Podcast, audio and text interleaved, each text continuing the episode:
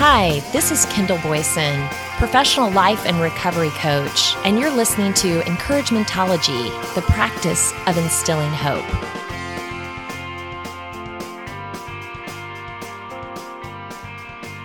Hi there. Thanks for joining me.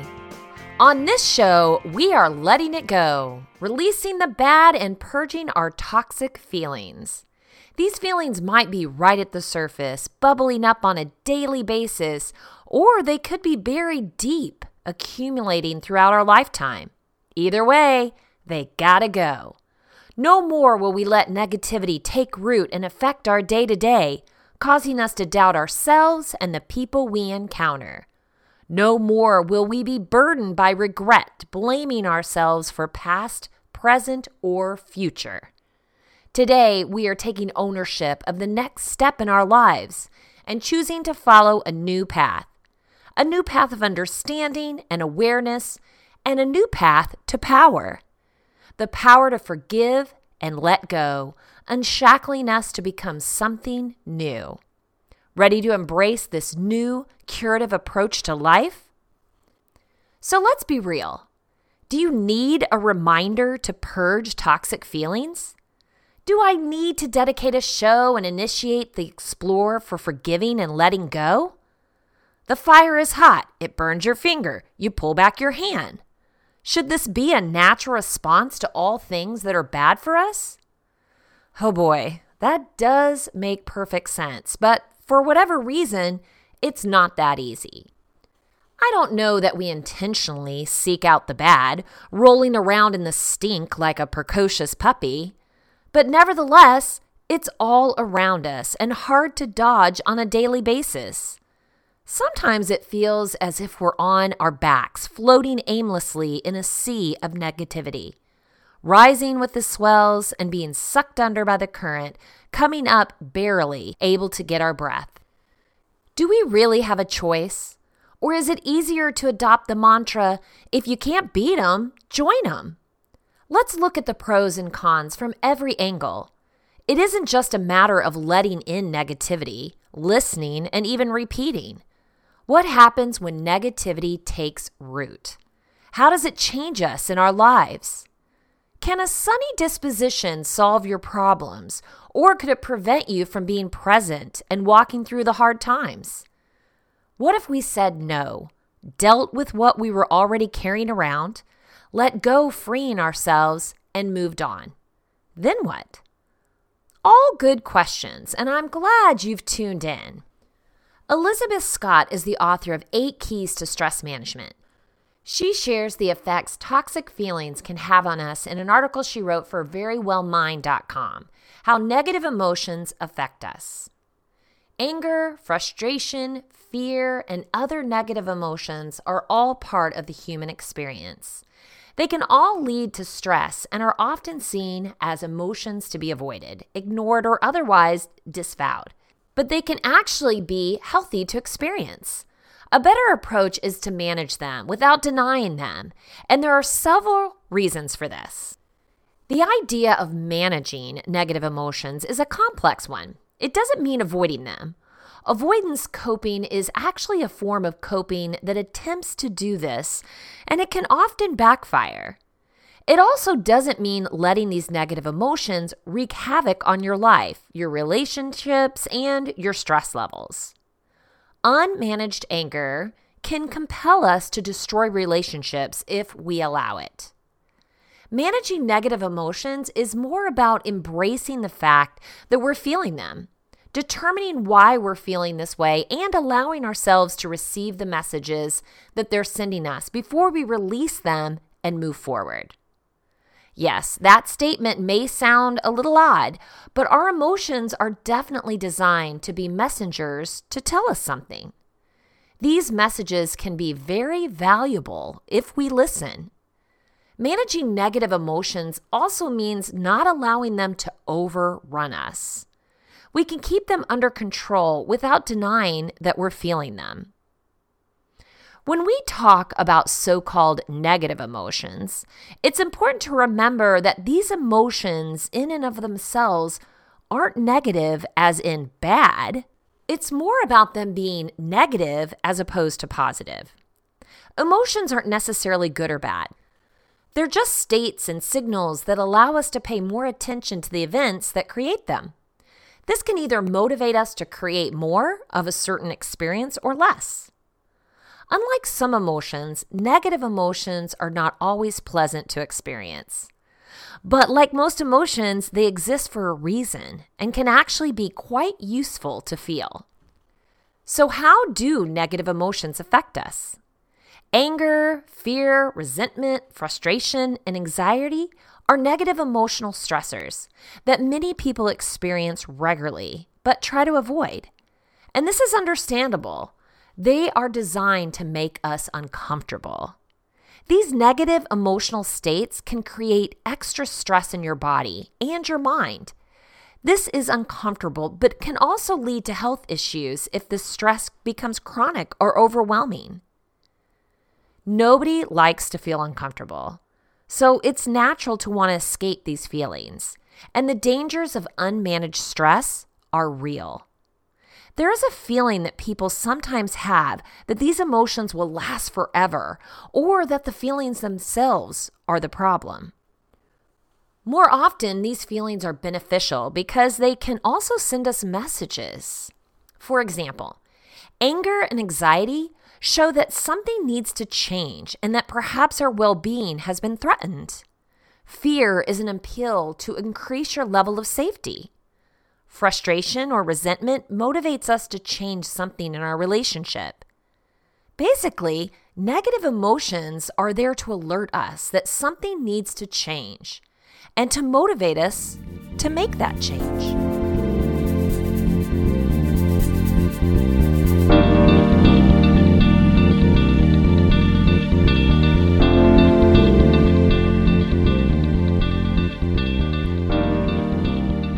Know even positive emotions have downsides?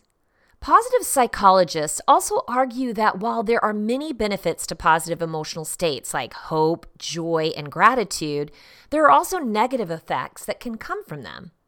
Optimism, for example, has been linked to many beneficial outcomes for health and happiness, as well as personal success. However, unchecked optimism can lead to unrealistic expectations and even dangerous risks that can lead to loss and all the negative feelings that can come with it. More uncomfortable emotional states like anxiety, however, can lead to motivation to make change that can create more success and avoid danger. Negative emotions are designed to keep us safe and to motivate us to improve our lives, just as positive emotions are. The field of positive psychology is experiencing a second wave of research that is focused not only on what makes us happy, resilient, and able to thrive, but also on the dark side of happiness. Experts have learned more about how our negative emotions affect us and what to do with them, and how we can remain emotionally healthy throughout the process. Just as there are benefits to negative emotions, there are detriments to false positivity. Where we shame ourselves for experiencing these natural states and try to deny them or force ourselves to pretend we feel more positive than we do. A better strategy is to accept and even embrace our negative states, while also engaging in activities that can counterbalance these uncomfortable emotions in an authentic way. There are several strategies that have been explored and recommended as a means of accepting and processing negative emotions, as well as emerging techniques that have been developed with this research in mind. A specific group of approaches is gaining popularity among therapists and coaches. These techniques, also outlined in research by Carrie Sims, have the acronym Tears of Hope. So here's what it entails Tears. The T stands for Teach and Learn. This means to embrace self awareness and increase personal knowledge of your body and mind and how they're responding to stress and other emotional states. This allows you to understand when you're upset and why, and a better able to interpret the signals your body is sending. The E stands for express and enable sensory and embodied experiences. This one sounds a little more complicated, but it simply involves encouraging openness and curiosity within yourself to increase your acceptance of what comes. The A stands for accept and befriend. It can be highly beneficial to actively focus on increasing your own self compassion and tolerance for frustration. The R stands for reappraise and reframe. You can use cognitive behavioral approaches to see things differently. And the S stands for social support. This can involve the practice of loving kindness, meditation, which you can expand your feelings of connection to others and your self compassion while you invest in relationships. Now, hope. The H stands for hedonic well being and happiness. Research shows that it can be highly beneficial to have a 3 to 1 ratio of positive versus negative emotions, meaning that you add positive experiences to your life, focus on happy memories, and savor success. To increase the amount of time you spend authentically feeling good, for example. The O stands for observe and attend to. Try to practice mindfulness and non judgmentally attend to things in life. The P stands for physiology and behavioral changes. Focus on relaxation, breathing exercises, and self care. And the E stands for eudaimonia. Strive for goals in life and a sense of authenticity. There are other strategies that are recommended as ways to increase positive emotional states and personal resilience to stress and feelings of negativity so that negative emotional states don't feel so overwhelming. Because of the research on positivity, we know that this can be a beneficial thing in itself. Here are some additional strategies that can help us cope with negative emotions. So, here is the best possible self exercise. This involves envisioning, you guessed it, your best possible self and what that would look like. This exercise has been shown to lift the mood and bring a sense of optimism, both of which bring lasting benefits, of course. This exercise can be done as a journaling exercise or simply visualization, but basically involves envisioning your life in the future and challenging yourself to imagine the best possible life you can live, the best possible version of yourself. Research has shown that people who engage in envisioning their best self for at least five minutes a day for two weeks experience a more positive mood and an increase in optimism compared to people who spent the same amount of time simply thinking about activities in their day. For five minutes a day, this is a great use of your time. How about a gratitude letter or visit? This activity involves expressing gratitude to people who have done kind things for you. This includes both minor or major acts of kindness. This could be a letter to an elementary teacher who inspired you to be your best, or a visit to a neighbor to let them know how much you appreciate knowing they're there. It can be any letter or personal conversation expressing to someone what they have done for you, what it has meant to you, and that you appreciate them. These expressions of gratitude bring great benefits to the recipients, but even greater ones to the person expressing the gratitude.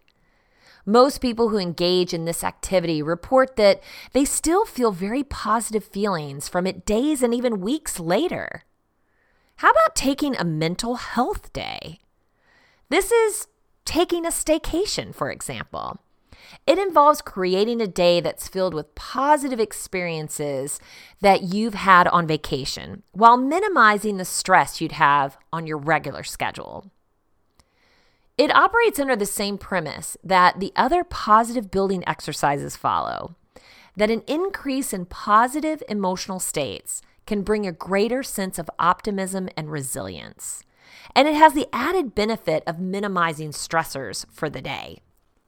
This can offer a nice interruption from chronic stress and a chance to recover emotionally. To do this, create a day filled with activities that you enjoy. It really is all about balance. I used to be so black and white, hot or cold, yes or no. But now I see the gradient and strive to live in its balance. But could someone really be too positive? Too happy? That seems like something only a pessimist would say. But when you step back and look at the bigger picture, it's really unrealistic for even the most optimistic person not to have a bad day. How you pull yourself out of the dumps and over the humps can make all the difference in the world. But when someone uses a happy smile to mask deeper sadness, it can be toxic. And you know our mantra it's gotta go. Samara Quintero and Jamie Long give us their insight in an article for thepsychologygroup.com. Toxic positivity, the darker side of positive vibes. While there is certainly something to be said for having a sunny disposition on life, it's also possible to overdose on the sickeningly sweet nectar of platitudes, such as, everything is awesome, Let's look at the dark side of the positive vibes. And this is a trend called toxic positivity. How its overuse causes harm and leads to the very suffering it aims to squash. Everything worthwhile in life is won through surmounting the associated negative experience. An attempt to escape the negative, to avoid it, and to squash it or silence it only backfires. The avoidance of suffering is a form of suffering. The avoidance of struggle is a struggle. The denial of failure is a failure. Hiding what is shameful is itself a form of shame. Here is the definition of toxic positivity the overgeneralization of a happy, optimistic state that results in the denial, minimization, an invalidation of the authentic human emotional experience. Just like anything done in excess, when positivity is used to cover up or silence the human experience, it becomes toxic. By disallowing the experience of certain feelings, we fall into a state of denial and repressed emotions. The truth is, humans are flawed. We get jealous, angry, resentful, and greedy. Sometimes life can just flat out suck. By pretending that we are positive vibes all day, we deny the validity of a human experience. Here are some common expressions and experiences of toxic positivity to help you recognize how it might show up in everyday life. Hiding or masking your true feelings. Trying to just get on with it by suffering or dismissing an emotion. Feeling guilty for feeling what you feel. Minimizing other people's experiences with feel good quotes or statements. Trying to give someone perspective. It could be worse, instead of validating their emotional experience shaming or chastising others for expressing frustration or anything other than positivity. Brushing off things that are bothering you with a, it is what it is. Let's explore why toxic positivity is bad for our health. First of all, shame. To force a positive outlook on pain is to encourage a person to keep silent about their struggles. Most of us don't want to be seen as a drag or bad. So when the choice is between A, be brave and honest, or B, pretend like everything is going great, we might be tempted to adopt the latter.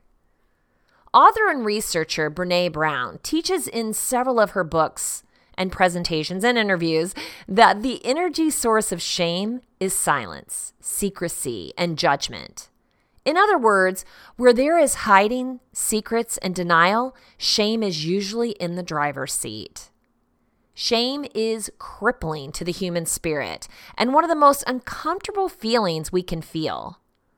Often, we don't even know what we're feeling and that it is shame. Here's a clue on how to know it's there. Ask yourself if they knew blank about me, what would they think? Or something I wouldn't want the world to know about me is blank. If you can fill in the blank with anything, whether it be a situation, a feeling, or an experience, there is a high likelihood that there is some shame around that. How about suppressed emotions? Several psychological studies show us that hiding or denying feelings leads to more stress on the body and increased difficulty avoiding the distressing thoughts and feelings. In one study, for example, research participants were divided into two groups and shown disturbing medical procedure films while their stress responses were measured, like heart rates, pupil dilation, sweat production. One group was asked to watch the videos while letting their emotions show, whereas the second group of subjects were asked to watch the film and act as if nothing were bothering them. And guess what? The participants who suppressed their emotions acted by acting as if nothing bothered them had significantly more psychological arousal. The emotion suppressors may have appeared cool and calm, but on the inside, stress was erupting. These types of studies show us that expressing a broad range of emotions, even the not so positive ones, having words to describe how we feel and facial expressions to emote, yep, can even mean crying, help us regulate our stress response. When we don't want to show a part of ourselves, we create a fake face or public persona for the world. That face can sometimes look cheery with a happy smile stating everything happens for a reason, it is what it is. When we go into hiding like that, we deny our truth. The real truth is, life can hurt sometimes. If you're angry and the angry feelings aren't acknowledged, they get buried deep within our body. Suppressed emotions can later manifest in anxiety, depression, or even physical illness. It's important to acknowledge the reality of our emotions by verbalizing them and moving them out of our bodies. This is what keeps us sane, healthy, and relieves us of the tension caused by suppressing the truth. Once we honor our feelings, we embrace all of ourselves the good, the bad, and the ugly. And accepting ourselves just as we are is the path to a robust emotional life. What about isolation and other relational problems? In denying our truth, we begin to live inauthentically with ourselves and with the world. We lose connection with ourselves, making it difficult for others to connect and relate to us. We might look unbreakable from the outside, but on the inside, we're just scared little teddy bears longing for a hug. Have you ever been around a sweet, sugary, just think happy thoughts, Pollyanna kind of person? How comfortable are you with spilling your guts about the deep emotions you're feeling? Even though the person might have the best intentions in the world, the message they're mindlessly sending is only good feelings are allowed in my presence. Therefore, it makes it really difficult to express anything but good vibes around them. The relationship with yourself is often reflected in the relationship you have with others. If you can't be honest about your own feelings, how will you ever be able to hold space for someone else expressing real feelings in your presence?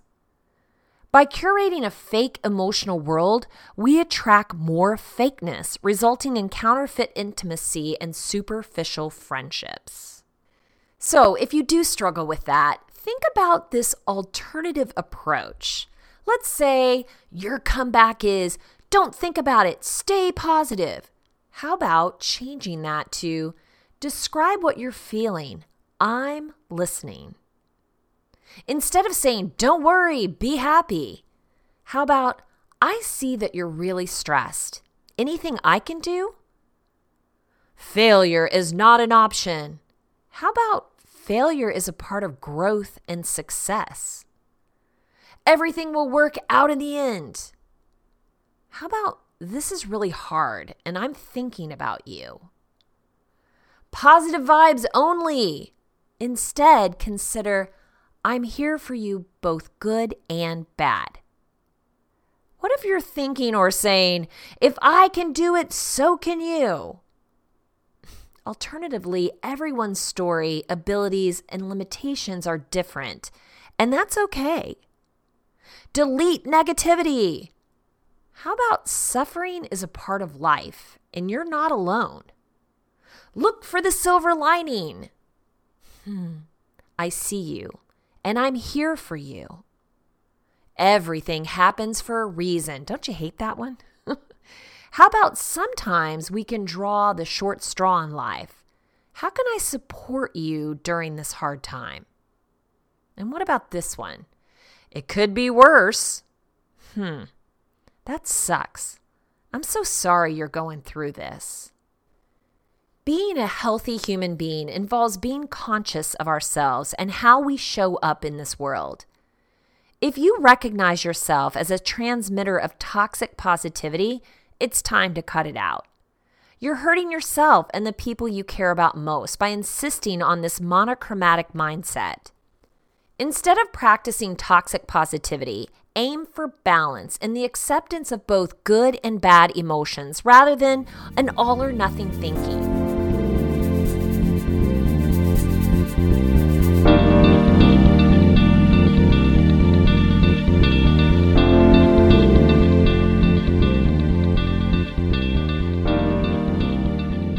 Spoke with someone the other day who was going through some tough trials on their journey. As you know, I'm a visual thinker and speaker, so I shared some visualization that helps me. Sometimes in life, you're overwhelmed with the pressures all around you. I liken it to be in the jungle, hacking your way through with a machete. Imagine a dense jungle where you can't see anything in front of you, but what presents itself to be directly in your way. Hack, hack, hack. Now, imagine you can crawl up to a higher vantage point. Look down at your life with the perspective of an aerial view over a mouse maze. You can see where you've come from, where you're going, and any pitfalls in your way. You can also see the sheer size and scope of what you're dealing with. Wouldn't this type of perspective be invaluable? To help you gain this vantage point, I like to think of my heart and soul as being unmeasured by this world.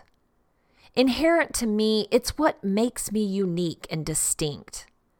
My heart and my soul will not be undone, but will live above the trials of this world forever.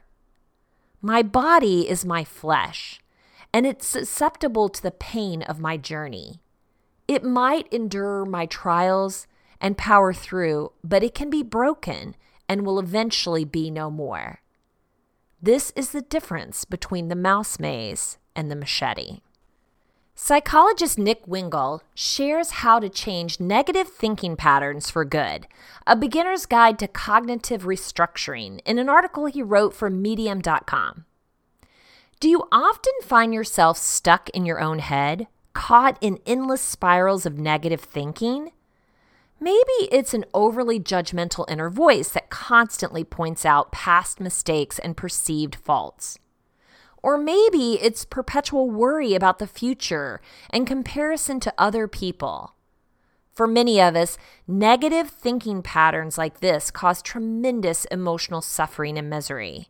In fact, they are the key drivers of both depression and anxiety. And while negative thinking can feel completely automatic and outside your control, with the right practice and techniques, you can learn how to retrain your mind's habitual way of thinking and free yourself from the burden of negative self talk. Cognitive restructuring is a core technique in cognitive behavioral therapy, the most well studied and effective approach to treating the most common mental health issues like anxiety and depression.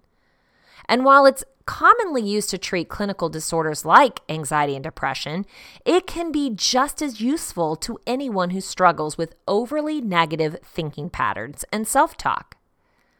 Cognitive restructuring is based on the principle of cognitive mediation, which says that how we feel emotionally is not the result of what happens to us, but instead it's the result of how we think about what happens to us.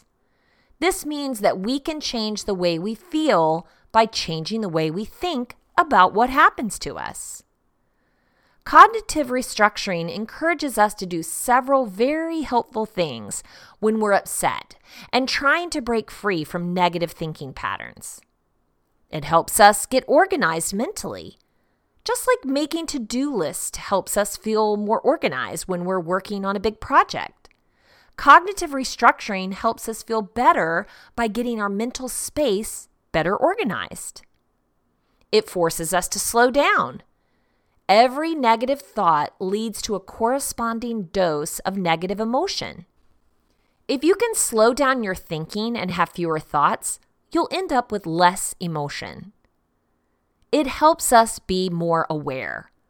Thoughts and emotional reactions they produce can happen quite automatically. Cognitive restructuring helps us notice and become more aware of our mental habits, which is an essential step in eventually modifying them. It gives us a sense of agency and control. By noticing our default thinking patterns as just that, a default, and then generating new alternative thoughts, we can change negative thoughts from something uncontrollable that happens to us to things we actually have a good amount of control over. It helps us think more clearly and rationally by encouraging us to question and examine our initial line of thinking.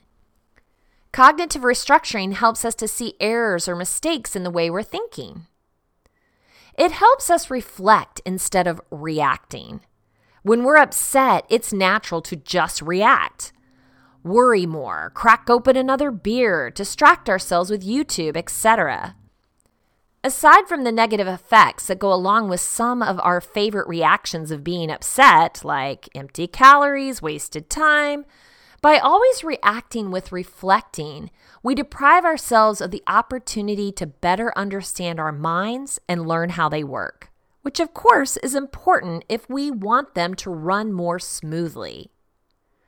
It breaks bad mental habits as well we can get into mental habits like worry just as easily as we can get into physical habits like twirling our hair or biting our nails.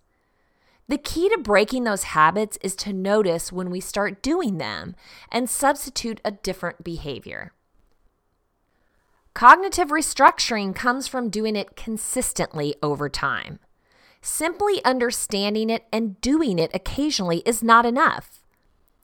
For this strategy to have a meaningful impact, it must be done consistently and become a habit. With that in mind, here are six basic steps to follow in order to do cognitive restructuring. Number one, hit the pause button.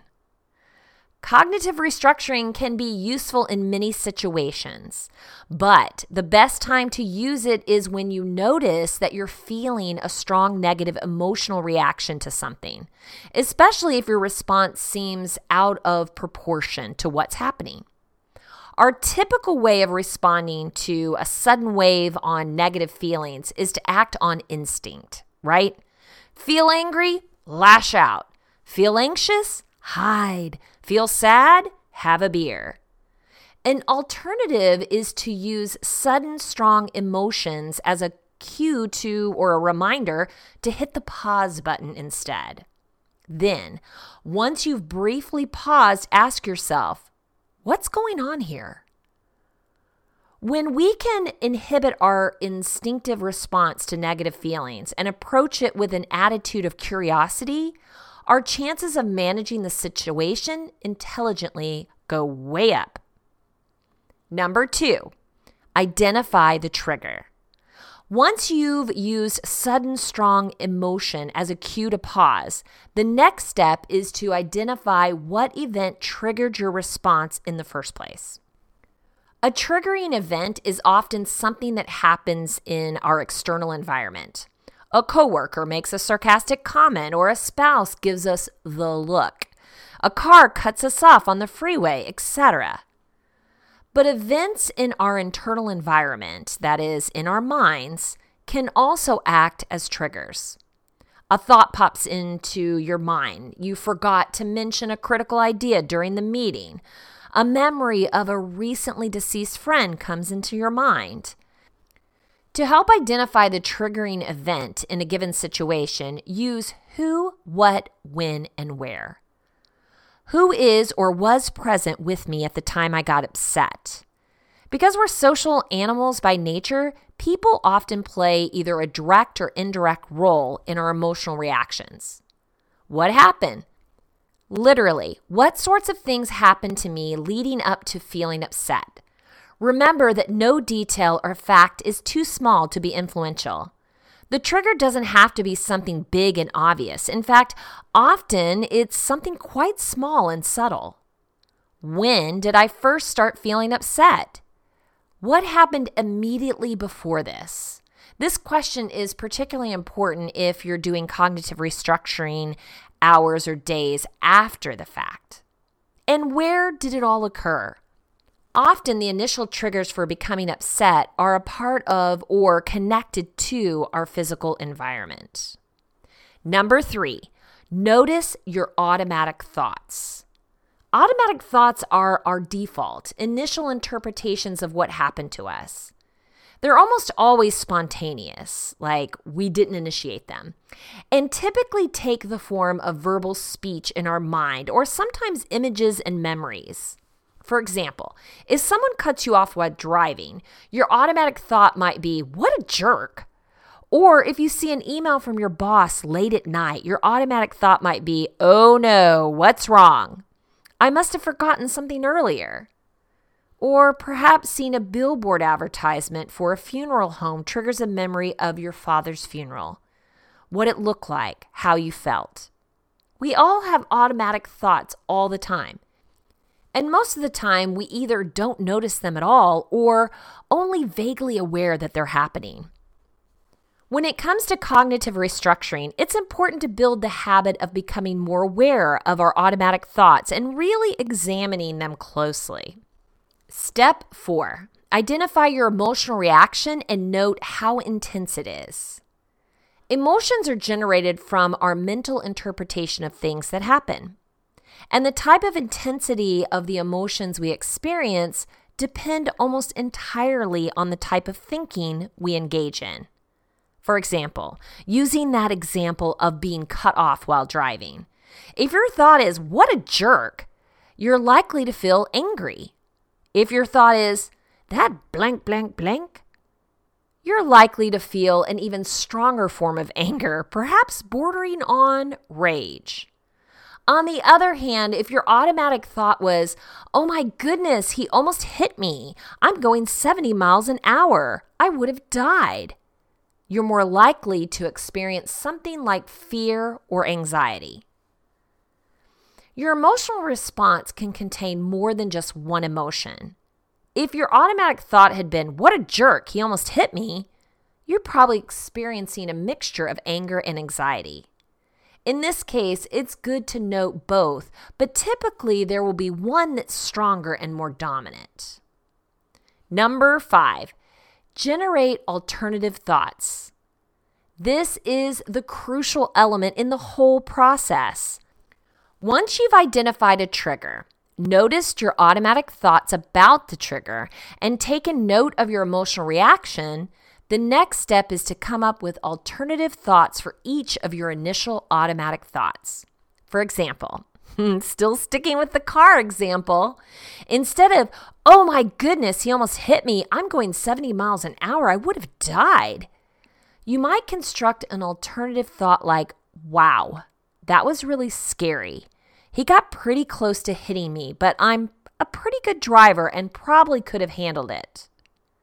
Or instead of, what a jerk, he almost hit me, you might say something like, maybe his wife is going into labor in the back seat and is on his way to the hospital. In any case, the important thing is to simply be flexible and come up with more interpretations than your first automatic one. This practice creates mental flexibility, a key component in the ability to disengage from negative thinking patterns and overwhelming emotions. And number six, re rate the intensity of your emotional response. After generating multiple, hopefully more realistic, alternative thoughts, return to your emotions you identified in step four and reassess their intensity. This final step is crucial because noticing and feeling the relief of your negative emotion decreasing is an important reinforcer of the new habit of cognitive restructuring. In other words, you're more likely to stick with it as a habit and benefit in the long term if you get the reward of even slightly lower negative feelings. I hope this vantage point and alternative perspective on negativity and the effects of toxic feelings has helped you with a newfound awareness of your own.